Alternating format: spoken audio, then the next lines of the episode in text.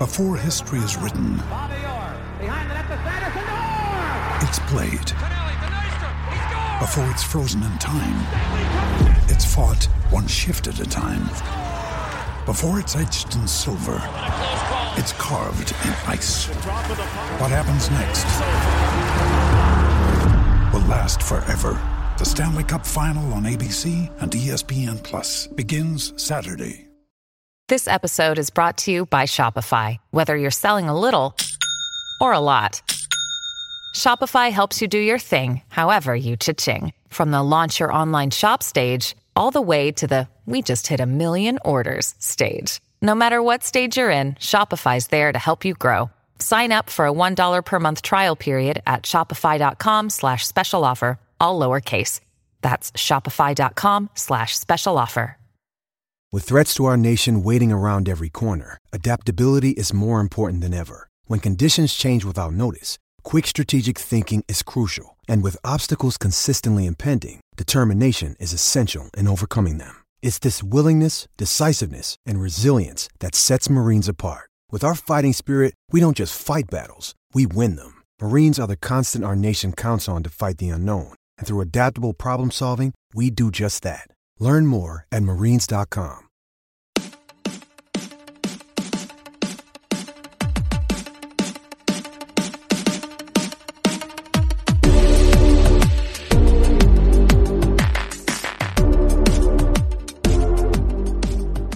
And welcome back to the Rock Chalk Podcast. I'm your host, Andy Mitts. Today we are previewing the return game. Uh, Kansas going to Norman to uh, play the Oklahoma Sooners after narrowly winning the first one just a couple weeks ago. Uh, to help me preview this time, we actually were able to get uh, someone on the podcast to come talk about Oklahoma. Unfortunately, we weren't able to make it work last time, but now we can can chat about Oklahoma here. I have Jack Shields from uh, the Crimson and Cream Machine, the the SB Nation site that covers uh, covers the the Oklahoma Sooners. So, Jack, how are you doing tonight? Oh, not too bad, not too bad. Just trying to get through the day. It's uh, thankfully almost over. So there you go. That's how uh, life is in 2021. So Yeah, that's is, that's yeah, it's uh, ready for this weekend. yeah, definitely. So, I mean, obviously, there is still the slight chance that this game won't happen. Although it doesn't sound like there's any COVID things going on with either Kansas or Oklahoma. It it seems to be running rampant in the Big 12. So we're gonna, you know, knock on wood, cross our fingers, all that fun stuff to hope hope this game actually comes off as scheduled. Um, Yeah, Obviously- to my knowledge, Oklahoma should be at full strength. So there's that. Well, that's good for them. Kansas, Kansas, unfortunately, is not. But I also don't know that it's going to make that much of a difference for how they actually attack this game. So, but let, let's go ahead and chat about Oklahoma a little bit because obviously we saw them against Kansas just a couple weeks ago, um, and you know they they were able to stick close with Kansas and really kind of make that more of an uncomfortable game than I think most Kansas fans were expecting. Um, but you know, this team, I I feel like I don't really, still don't really know what this team does. The only name that really, uh, you know, sounds familiar or really you and jumps Oklahoma out. fans have that in common for what it's worth. well, I was gonna say Brady Manek feels like he's been at Oklahoma forever. Um, Yeah. and so he feel he's like the one guy that automatically jumps out to you, and then like Austin Reaves, you know, is a guy who you you you kind of remember him being there, but to be honest, it feels like this is a year where he's really kind of stepped up and taken on a much bigger role than he has in the past. So, is is that a fair assessment of the of this team? Um, or are, are are there any other guys that that most non Oklahoma fans should be aware of already? Well, Reaves, you hit the nail on the head with Reaves for sure. They this year they actually moved him to the point guard position, which has been huge because he's probably Oklahoma's best creator. So he's definitely someone who was suited for the point guard position because he's able to get to the hole, he's able to create. He's basically able to keep this Oklahoma half court offense from uh, becoming stagnant, which is something that you know you've watched some Lon Kruger teams before. That's been an issue on occasion. So. uh it's definitely been a breath of fresh air. He's definitely uh you can usually count on him for around five assists a game, sometimes more. So I mean that's been really nice. Uh Brady Manek, he's you know kind of a little bit of uh, you see a little bit of how he's been over the past four years. He's very inconsistent, very streaky as a shooter, and it's you know it's been the same thing as a senior. And he missed the past couple of games due to uh COVID and contact tracing. He was one of the people who was out due to that, and uh he finally was able to come back against Kansas State, but he didn't start. He uh, didn't play particularly well in his limited minutes, so it's kind of a mystery as to how much you're going to see of him this Saturday or how effective he'll be. But um, outside of those two, uh, De'Vion Harmon uh, has been fantastic as a sophomore. He was a top 50 recruit coming out of uh, Denton Guyer in uh, Denton, Texas, and he he did okay as a freshman. He averaged I think somewhere around 10 points a game. He sort of came on and off as a starter, sometimes come off the bench, sometimes he'd be a starter. But this year he's been really, really, really stepping up. He's been a more consistent shooter. He's done pretty well as a creator and been a nice backcourt complement to Austin Reaves as well. And uh, regularly he has been Oklahoma's primary scoring punch. So I mean that's been a really good thing to see. And uh, additionally, offensively, it's been a bit of a surprise. But Kur Kuath, I mean, you saw this against uh, in the first matchup against Kansas. Uh, he sort of took it upon himself to become a bit of a four stretcher. I mean, he uh, he sunk a three against Kansas, which is not something we had seen before, and he's been doing a little bit of more of that lately since that game. He's you know regularly having confidence from 17, 18 feet, and has you know he has a decent stroke, and he's been doing pretty well, which has been pretty crucial in the uh, absence of Brady Manek because Oklahoma's really needed someone down low to stretch the floor. So that's been a really big component over the past few weeks. Yeah, it's it's a little weird because you know it's it's hard to say that they've really changed that much since the last time that they played. But I also do think that like there's enough things that were different. Um, you know, it seemed like and and correct me if I'm wrong, but the the impression I get of this Oklahoma team is that you do not have really the ability for two big guys to play together and be super successful at a time. It doesn't really seem I like Brady Manek. That's a very fair assessment, I would say. And, and, so, right, and so like it seems like Kuath is kind of taking over what Manek tries to do when he's in. Um, and Manek hasn't really obviously been available, as you were saying.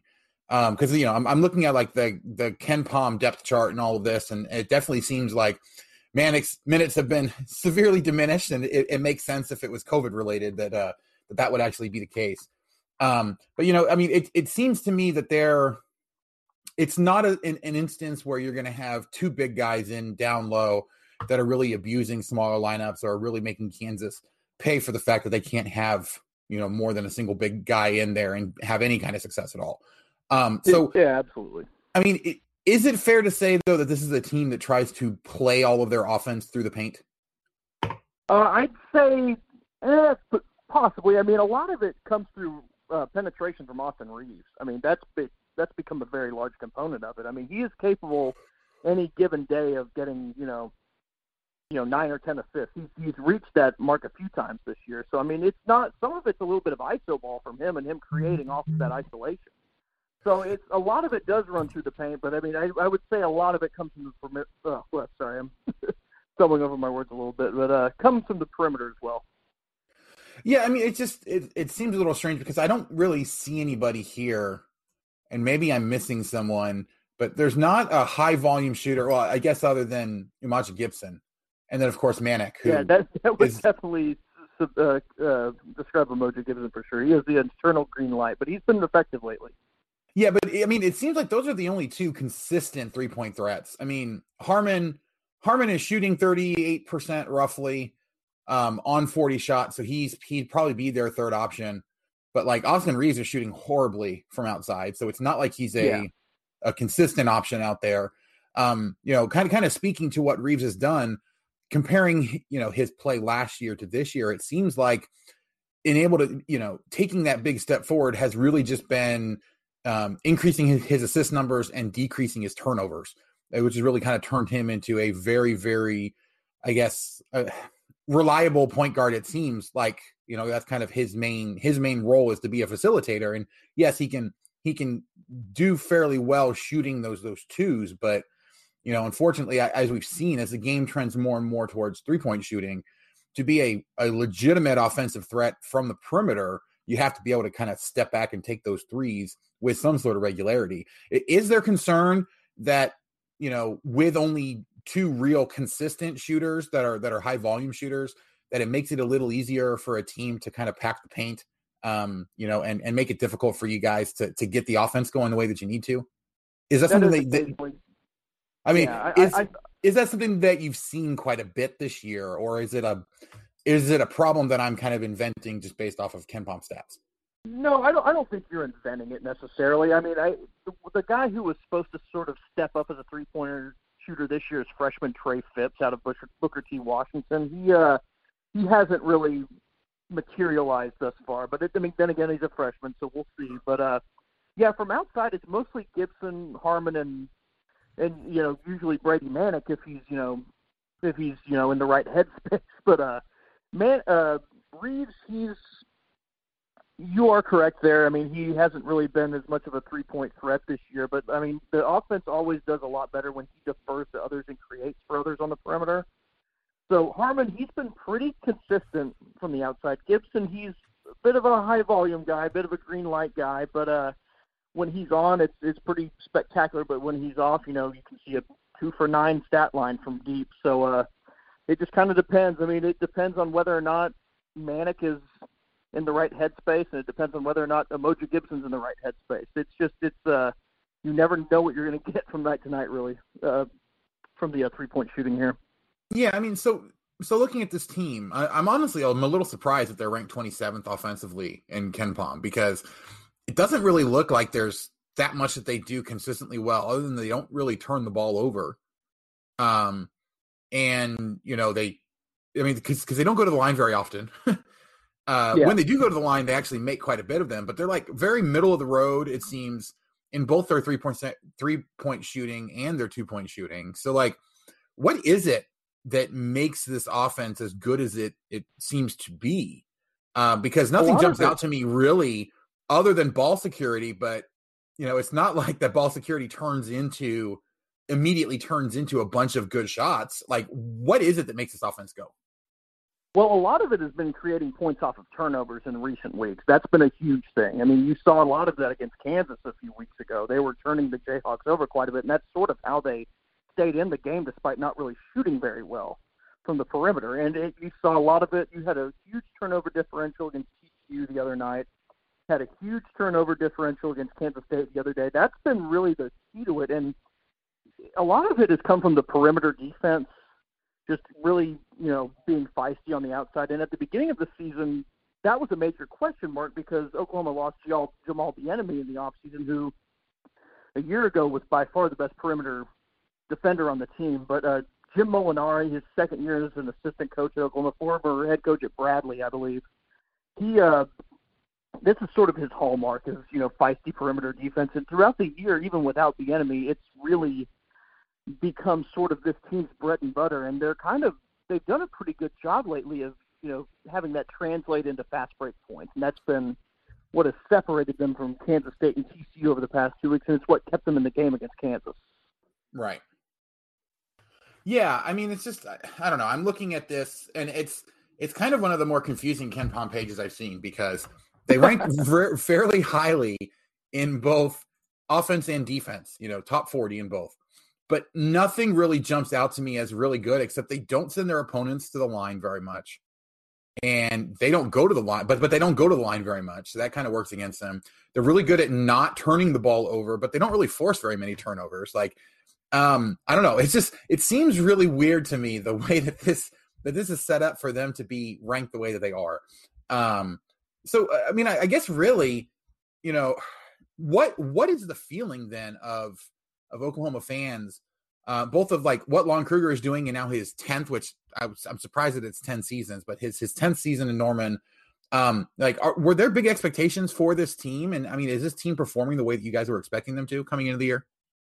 I think entering the season, it was reasonable to expect this team to be an NCAA, uh, NCAA tournament team, just because a year ago, with a lot of the same guys from last year's cast, I mean, last year they were probably set to be a nine or a ten seed in the NCAA tournament, and they returned a ton of production from a year ago. So it, I think it was reasonable to expect this team to make a trip to the NCAA tournament. I don't think anyone was expecting this team to be like a top five seed or anything like that, but I think you know somewhere in the seven to eight seed range was probably pretty realistic. And if they could steal a few games down the stretch, that's probably what they're on pace to do. I would assume, but it's you know I I think the complaints haven't really been there from the OU fan base. I mean, the the four losses they've suffered this year were you know, they sort of ran into a buzzsaw at Xavier. They hit 19 threes in one game. You're not going to beat many teams when they do that.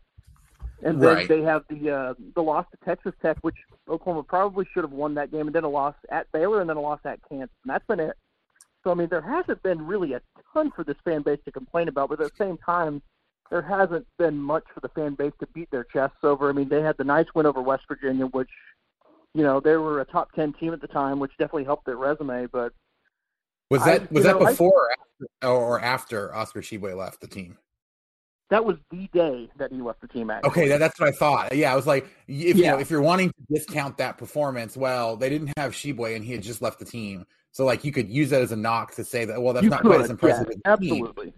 Um, you know, it's also kind of weird too because they haven't really played like they haven't won any games that they probably wouldn't have been favored in in that particular except for potentially that West Virginia game, but extenuating circumstances means that they probably could, you know, it wouldn't have been outside the realm of possibility that they could be favored in that one at home. Um, whereas all the games where they're, you know, definitely going to be dogs in that, you know, like, you know, the game against Texas Tech at home and then the two away games against Baylor and Kansas, like you weren't expected to win either of those games. So it wasn't really that surprising that they didn't. Um, so I mean, yeah, I, I I do agree with you. It's kind of hard to know what this team is. They're up to 26 in KenPom as of the time that we're recording this, but like I I still don't know what to expect from this team moving forward. Is this the team that you think has an opportunity to challenge for the top half of the Big 12 this year? Um, like are they are they starting to come together or is it still too too much kind of all over the place and they haven't had enough of those big challenges yet to really get a feel of how they're going to perform, you know, down the stretch? It's sort of like you said. It's sort of hard to put a gauge on it at this point because the off season, you know, the non-conference play this year was so short due to the circumstances. Yeah, I mean, true. they were, and also there were a few postponements and cancellations as well. Oklahoma was supposed, uh, supposed to play Florida in non-conference play. They were supposed to play UCF in non-conference play. Both of those games were canceled, and they didn't get to play them. So those would have been pretty good barometers for where this team was at in the early season. But you know, it's mostly been conference play for this team for the most part, except for a few, you know, you know, cupcake games against UTSA and Oral Roberts and whatnot. So it's uh it's sort of hard to gauge, but at the same time, the way this team is playing defensively lately gives me a little bit of hope. I would say that they could finish, you know, maybe sixth or maybe potentially sneaking at fifth in conference play, which that with the Big 12 as strong as it is, that would be good enough to punch a ticket for March Madness, yeah, for which I think would keep Oklahoma fans fairly content at this point because that's been, you know, sort of the status quo over the past few years. People want a little bit more than that, but I don't think the expectations for anything more than that are very reasonable. So I, I think it's it, it, they've basically been on par with expectations up to this point, and I think the from what we've seen, it seems like they can achieve basically what they were set out to achieve at the beginning of the season. Yeah, I mean, I, I think that's fair. It is kind of hard to expect, I think, a lot more, just given kind of everything that's going around. Um, you know, and the, and then also the fact of just how strong this conference is. Like, The top I think- half, especially. I mean, it's really tough to break the top five in this conference because top five or top fifteen teams. So well, I mean, yeah, like coming into the year, there was talk about West Virginia and Texas were bringing back so much that you had to think that they were probably, you know, had a really good shot at finishing in like the top three or four. You know, Texas Tech and Kansas with the coaches that they have and what they've been able to do recently, like it's hard to count them out at the top half. And then and then Baylor, like Baylor had both the guys returning and a coach in Scott Drew who has really turned it on in the last couple years here. Um, and so like a lot of people were rightly saying that Baylor, you know, had an opportunity to be the best team in the nation this year. So like when you've got the best team in the nation, you've got two really, really strong coaches who have, you know, really pulled their weight for a long time, or or in the case of Beard, for pretty much the entire time that he's been in a Power Five conference. Um, you know, and then you have two extremely deep teams in West Virginia and Texas that are returning a bunch. It's hard to to say that you should expect to be above them unless you have like a standout, you know, five star recruit, you know, or you have a bunch of guys returning on your own, um, you know, guys that were starting to gel at the last, you know, the end of last season, which is really what what like Texas had going for them. So, yeah, I do think it's fair to say that it would be hard to expect anything more than you know a fi- a fifth or sixth finish you know, especially just how tough this Big 12 is. And then, of course, throwing all the COVID weirdness and everything else going on, like that almost might have been the best opportunity for a team to sneak up into the top half is for a bunch of weird COVID stuff to happen that would allow them to get super favorable in terms of when matchups happen, you know, and all of that stuff. So, um, so so looking at Oklahoma moving forward, this is obviously the first of, uh, you know, what should be four extremely tough games. You know, uh, we've got this game against Kansas, then going on the road to Texas, then welcoming Alabama as part of the Big 12 SEC Challenge, and then going on the road two days later on Big Monday to Texas Tech. Um, you know, I mean, it, is it is it fair to say that this four game stretch is really going to determine what the rest of the season is for you guys? I think possibly, and I don't think anyone is expecting Oklahoma to, you know, have a clean sweep there. That would be absurd. but like, that would uh, be absurd. I think I think Oklahoma would need to win one or two. Maybe I think maybe if you could win that game against Alabama and Norman, and maybe steal one of these other three, I think Oklahoma would be in a pretty good position NCAA tournament wise moving forward, or at least on pace to do what they need to do. But yeah, I, I think if if they get swept in this four game stretch, then I think the potential for quality wins down the stretch will be dwindling, which Oklahoma, as much as they lost in non-conference play, they didn't really have much of an opportunity to pad their resume in non-conference play. It's they're in sort of a position where they have to steal a few, so they can't right. just really hold serve like they have in years past after stellar non-conference play. So it's they're in a position where they need to maybe steal one against Kansas, maybe need to beat this Alabama team in Norman, maybe if they could somehow win in Lubbock on Big Monday, you know, and I mean they're not playing in front of a packed house at uh, United. What's it called? United Supermarkets Arena at this point, whatever they call it down in Lubbock. Yeah, I have no idea. It, it, seems like it changes every like three years. So. Yeah, yeah. It, anyway, they I think they could potentially pull that one off of, against a limited capacity crowd. But I think if if they could win at least one or two of this four game stretch, and I think they will be in fairly decent position to you know at least be in a position to do something down the stretch. Yeah, I mean, because then you know you have the game against Iowa State to kind of break that up for a little bit, and then but then you go or you you welcome Baylor into Norman, then you go to West Virginia, then you you know then Texas comes in, then you got another game against Iowa State and Kansas State, and then basically you have Bedlam. And and honestly, the way that the you know the way that everything's going and you might have bedlam back to back like some of these other teams are doing like west virginia already has to play baylor back to back games.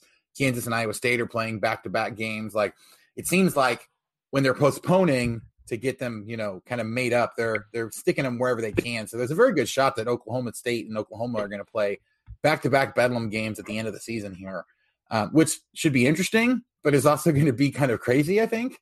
Um, but you know theoretically both of both of those teams may go into those those final two games at the end needing needing to split at least split for both of them to make it into the in the NCAA tournament. Um, okay, final question before we actually turn to the game here, because of all the cancellations, and, I, am asking a bunch of people this because I'm I'm honestly curious about a bunch of people's thoughts.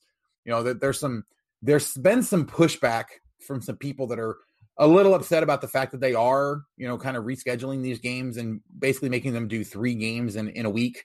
Um, you know, like like Iowa State has to play three games in five days.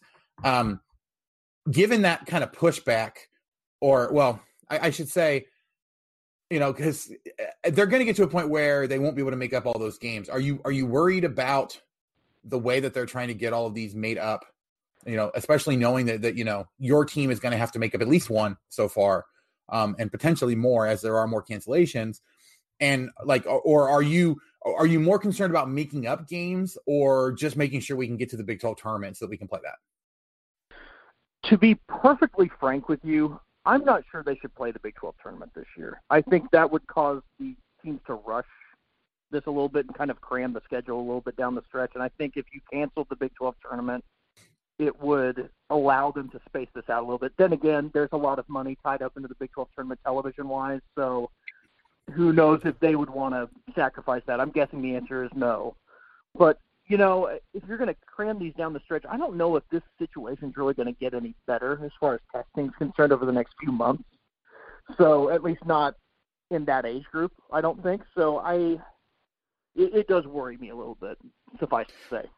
Yeah, I mean, I think that there's definitely a path forward that they could potentially do it You know, I've even heard rumors, and you know, the thing that kind of makes the most sense to me is as long as you don't have a team that needs to make up like six games, you know, or something ridiculous like that, that uh, you know you can you can get to the time for the Big 12 tournament, have everybody after that because there's like two weeks from the final scheduled game all the that way until the Big 12 tournament. And so if you take that first week and and I'm not going to go into super a lot of detail because I've already talked about this a couple times actually. Um, but like if you go if you go take a week, bring everybody to the conference tournament site, you know, quarantine them for a week, do a whole bunch of testing until you're confident that they can play. The teams that need to make up games can make up games in that week prior to the Big 12 tournament.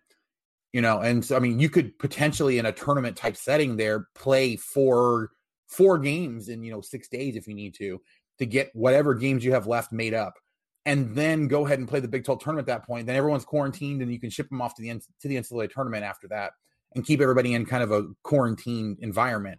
It would suck for the players because to be quarantined for that long, but I think it also would give the best opportunity to get as many teams as possible eligible and available for the NCAA tournament. And so I definitely think you that's know, a possibility.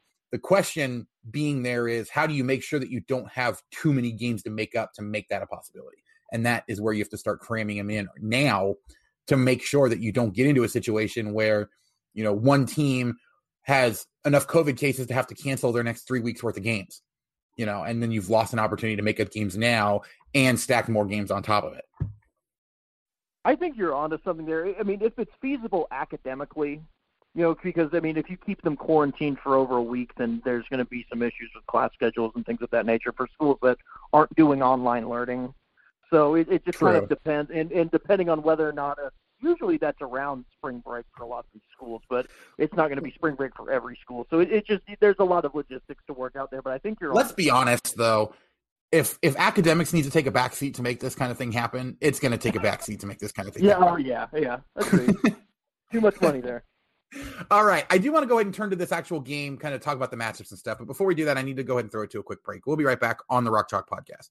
If you love the Big 12, then we have the show for you. The 10 12, the podcast that covers all 10 teams in the Big 12 conference. Forget the SEC, forget the Big 10, and forget national podcasts that only talk about Oklahoma and Texas. We talk about the Sooners and the Longhorns. We also talk about the Cyclones, the Cowboys, the Wildcats, the Mountaineers, the Jayhawks, the Red Raiders, the Horned Frogs, and the Bears.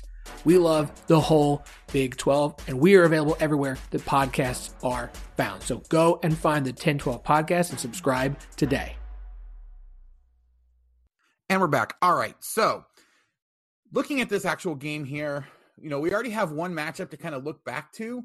But before we get into like the matchups and what might have changed since then, how how much of that because it was just you know two weeks ago, how much from that game do you think that we're going to be able to pull and kind of apply to what we think is going to happen in this game because I'm going to admit, like looking back at that game and on all the stats from there, there were some performances that seemed to be extremely out of character for some of these guys. And so I'm wondering how much of that has continued, especially from the Oklahoma end, or how much of that was an aberration for them.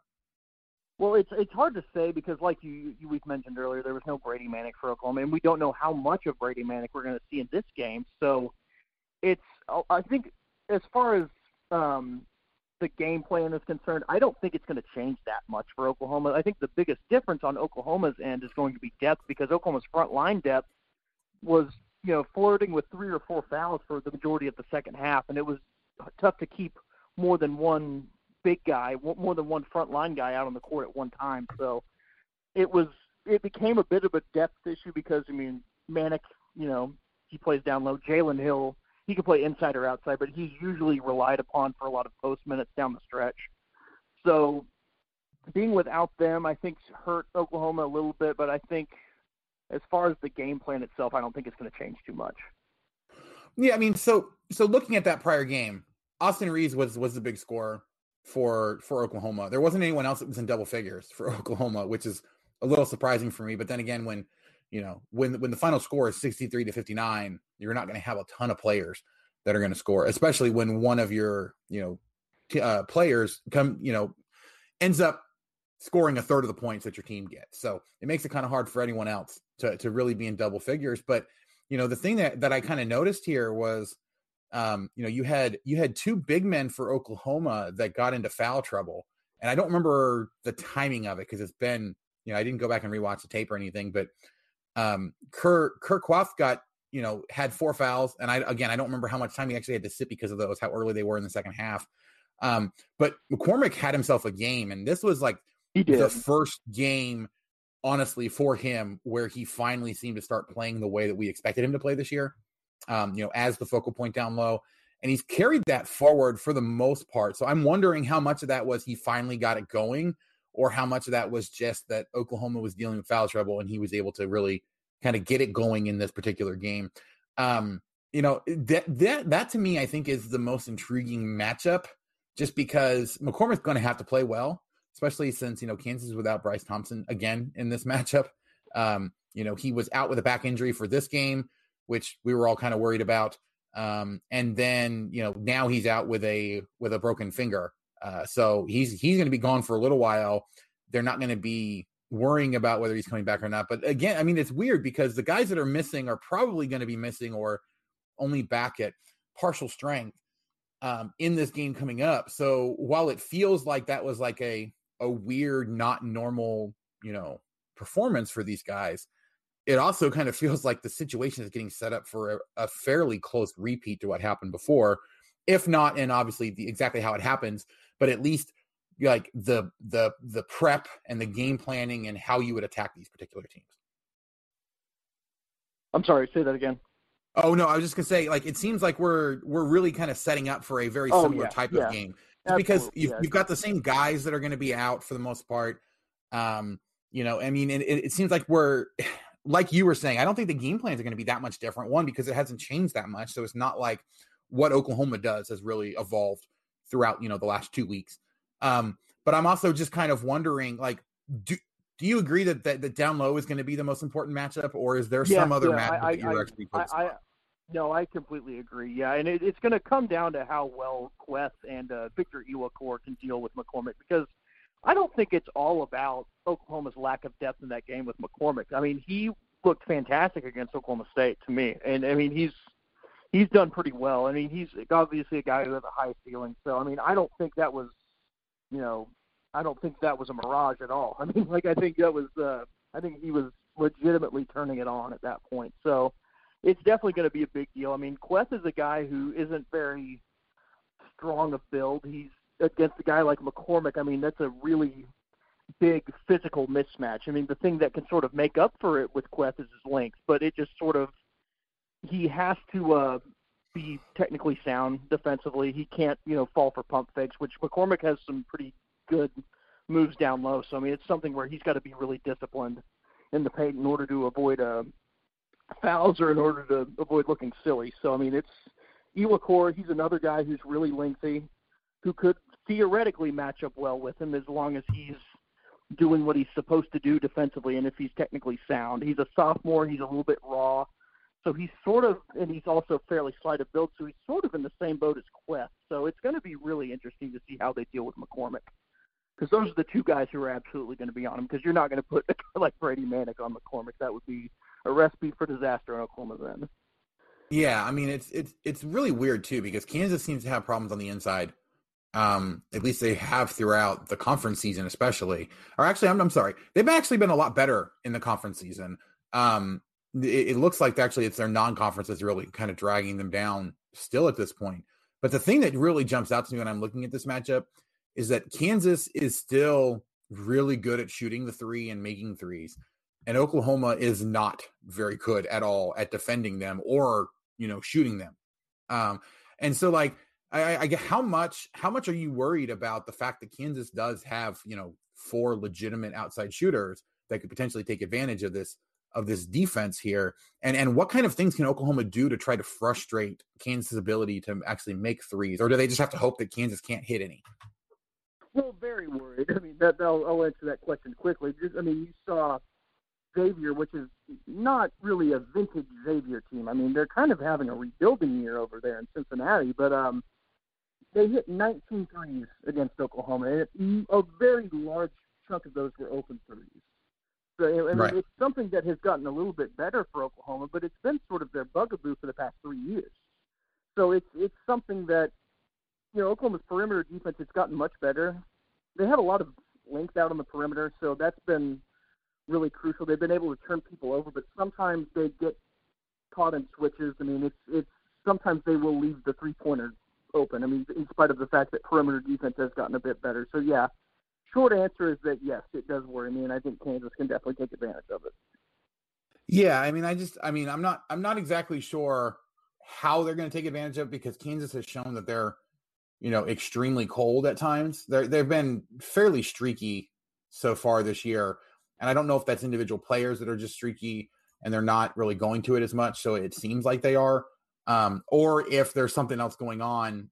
But for the most part, you know, has been shooting really well against teams that aren't good against defending it, and very poorly against teams like Texas, who are really good at kind of swarming the three point line. So, you know, it's one of those things. Typically, you know, the the, the philosophy that I've always kind of bought into um, is that for the most part, like you can't do much to affect three point shooting percentage from the defensive end, except for you know contesting or not contesting shots. And um, but it doesn't seem like that's necessarily been kind of what's driving Kansas's three point shooting. Um, like it seems like there's a real definite effect from uh, you know from the opponents and their ability to guard the three. That obviously looks good for Kansas in this particular game, just because Oklahoma does does struggle with it. Um, but you know, kind of on the flip side, you know, looking at what Oklahoma actually does, especially in conference play, like I was saying earlier, it seems like the only thing that they really do well, meaning that uh, like offensively top of the half of the conference, um, is that they don't turn the ball over. and when they go to the free throw line, they make them. And they, you know, and part of the not turning the ball over is that they don't, you know, they, they don't they don't get the ball stolen very much is that sustainable for them to really kind of compete with some of these other teams or especially looking at Kansas? Like if that's your game plan is to just take care of the ball um you know and hope that turns into more opportunities how how does that turn into a win for Oklahoma? I, I guess what, what I'm really asking is how does Oklahoma attack this Kansas team and, and what do they have to do in order to actually win this game? As far as actually being assertive and attacking it's I, I suppose it's getting Reaves to the foul line. I think that's one thing. Getting him, if he can somehow get some penetration, get to the line plenty of times, because when he gets to the line, that frequency, Oklahoma typically does pretty well. It's just a matter of whether or not he can really start having his way in that department. It's that's really offensively that's the key to it, and potentially getting people to crash down on him and get some open shots for Umoja Gibson. I mean, he's really the guy who you need to step up in that regard from benefiting from Reaves's uh, penetration. But as far as the not turning it over thing, it it feels sort of like the only thing that Oklahoma can really control offensively as far as the outcome's concerned. So it's definitely an important facet of the game, obviously, but it's it's one of the main things that has really worked out for them, and it's been the difference in a lot of these games. But when you're going up against a you know blue blood like Kansas that recruits very well, you have to do a little bit more than just not screw up essentially. So it, they're going to have to be assertive offensively, and it's going to start with Reaves and whether or not he can get to the lane and draw. Some. Yeah. Contact. So I mean, I guess final final question concerning matchup is like what's what's the X factor in this game going to be? Like what's going to be the most important player or the most important matchup that's going to determine who actually wins the game? I think it, a lot of it's going to come down to whether or not Brady Manek can be enough of a threat from the outside to stretch the floor and allow Austin Reaves to, you know, have lanes to get inside. I think it's whether or not Oklahoma can do it well enough with their bigs shooting to stretch the floor against a team like this. I think that's the main X factor. With Manek, you really never know whether or not he's going to be in the right headspace. He might be eight of ten from three. He might be one of nine from three. You never really know with him. It's it's not something that's really improved throughout his career. He's just a streaky shooter. It's just who he is. It's it's you know if sometimes when he starts missing a few, his confidence really gets rattled and he sinks his head and he makes mistakes and it becomes a real detriment to the team. I think the X factor in this game because of this is Brady Manek, honestly, and we don't know how much we're going to see of him, which is what makes this such a variable. Yeah, I mean, I, I guess that's what kind of concerns me as a Kansas fan is because I have flashbacks to Brady Manek just going off, you know, going eight of nine from three or just ridiculous performances that you weren't really expecting. And obviously, at this point, you kind of expect it because it seems like every time these two teams play, if Manek's in the game, he's going to be hitting threes from pretty much everywhere. Um, but I, I do agree. It kind of depends if he is if he is not either not healthy enough to be able to stretch the floor like that. Only having one perimeter shooter really does mean like other than than Manek really hurts Oklahoma in terms of being able to, especially a guard oriented team in Kansas. You know, if their if their defensive players can just really focus on making sure that guys can't drive or can't make good passes past them, it's going to be a lot harder, I think, um, for Oklahoma to to really kind of get what they want inside because you know basically Kansas doesn't have to worry about trying to guard out at the perimeter um, in terms of like preventing shots. So, all right. Um, we are actually running really low on time here. So, real quick, what is your prediction for this game? What do you actually think is going to happen?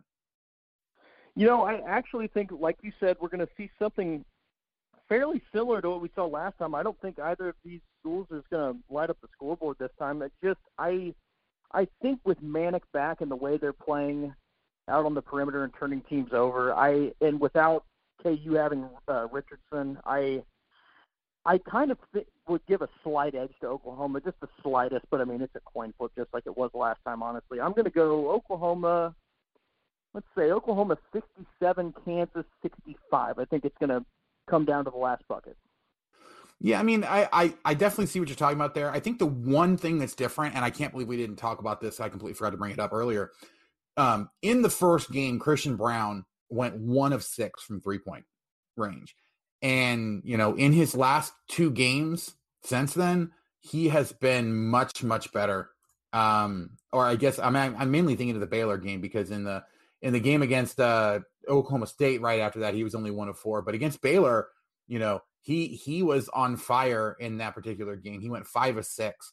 And I mean, if he's able to bring that kind of, you know, sharpshooting ability from three, which is really his entire role on the team at this point, is you know play good defense and make threes. Um, that is that is the one thing that I could see happening that didn't happen in the first one that could give Kansas. So if Kansas wins this game big, it's going to be because Christian Braun went off. That being said, I do think there's a very good possibility that even if he does start to go off that other things are going to kind of break down. I thought, you know, I don't know that McCormack is going to have quite as good of a game. So I also think it's going to be close, but I, on, I honestly think that the, the three point shooting of Christian Braun is probably going to make the difference here. I don't know that I have an official score prediction. We'll actually have one up on the site. Um, you guys can go read here. Um, actually, not too long after this episode comes out, but uh, we definitely want to, you know, make sure that this is well. This is definitely going to be a good game. The question is just going to be how good of a game and how much are people actually going to be worried about this game, depending on which side you root for. So, uh, Jack, thank you so much for joining me tonight. Where can the people find your work online? Well, they can find us at Crimson and Cream Machine, which is uh, www.crimsonandcreammachine.com. It's a pretty you know long URL, but it's our URL, so we've got to deal with it. uh, yeah, and, uh, and on Twitter you can find us at CC Machine, and uh, on Facebook, you know, just Crimson Cream Machine. So there you go. Definitely. All right. Well, thank you, Jack. All right. Thanks, Andy. And that's going to do it for us tonight. Thank you guys so much for listening. If you haven't already, please do go out wherever you get your podcasts, whether it's Apple Podcasts, Spotify, Stitcher, any of the other million apps that are out there. Just search for Rock Chalk Podcast so you can subscribe to the podcast and get every episode as soon as it comes out. If you can leave us a rating and a review as well, five stars and nice comments would be absolutely great. But if you can't do that for whatever reason, just let us know what it is we can be doing better. We bring the podcast to you guys to get you all the information you need in as entertaining a way as possible. So if you ever have any comments, questions, suggestions, people who want to try to interview, anything like that, you can contact me by email at rockchalk rockchalkpodcast@gmail.com or on Twitter at rockchalkpod. You can also get your voice on the show. Do that by going to anchor.fm slash rock-chalk-podcast slash message. Leave us a voicemail. I promise we'll get it on the show for you. But that's going to do it for us tonight. Thanks again for listening, guys, and we will catch you next time on the Rock Chalk Podcast.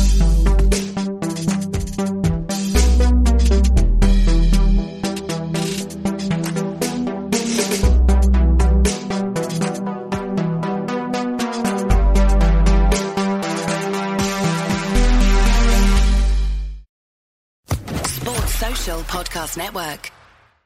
Hello, it is Ryan, and I was on a flight the other day playing one of my favorite social spin slot games on chumbacasino.com. I looked over the person sitting next to me, and you know what they were doing? They were also playing Chumba Casino. Coincidence? I think not. Everybody's loving having fun with it. Chumba Casino is home to hundreds of casino style games that you can play for free anytime, anywhere, even at 30,000 feet. So sign up now at chumbacasino.com to claim your free welcome bonus. That's chumbacasino.com and live the Chumba life. No purchase necessary. Group. Void were prohibited by law. See terms and conditions. 18 plus.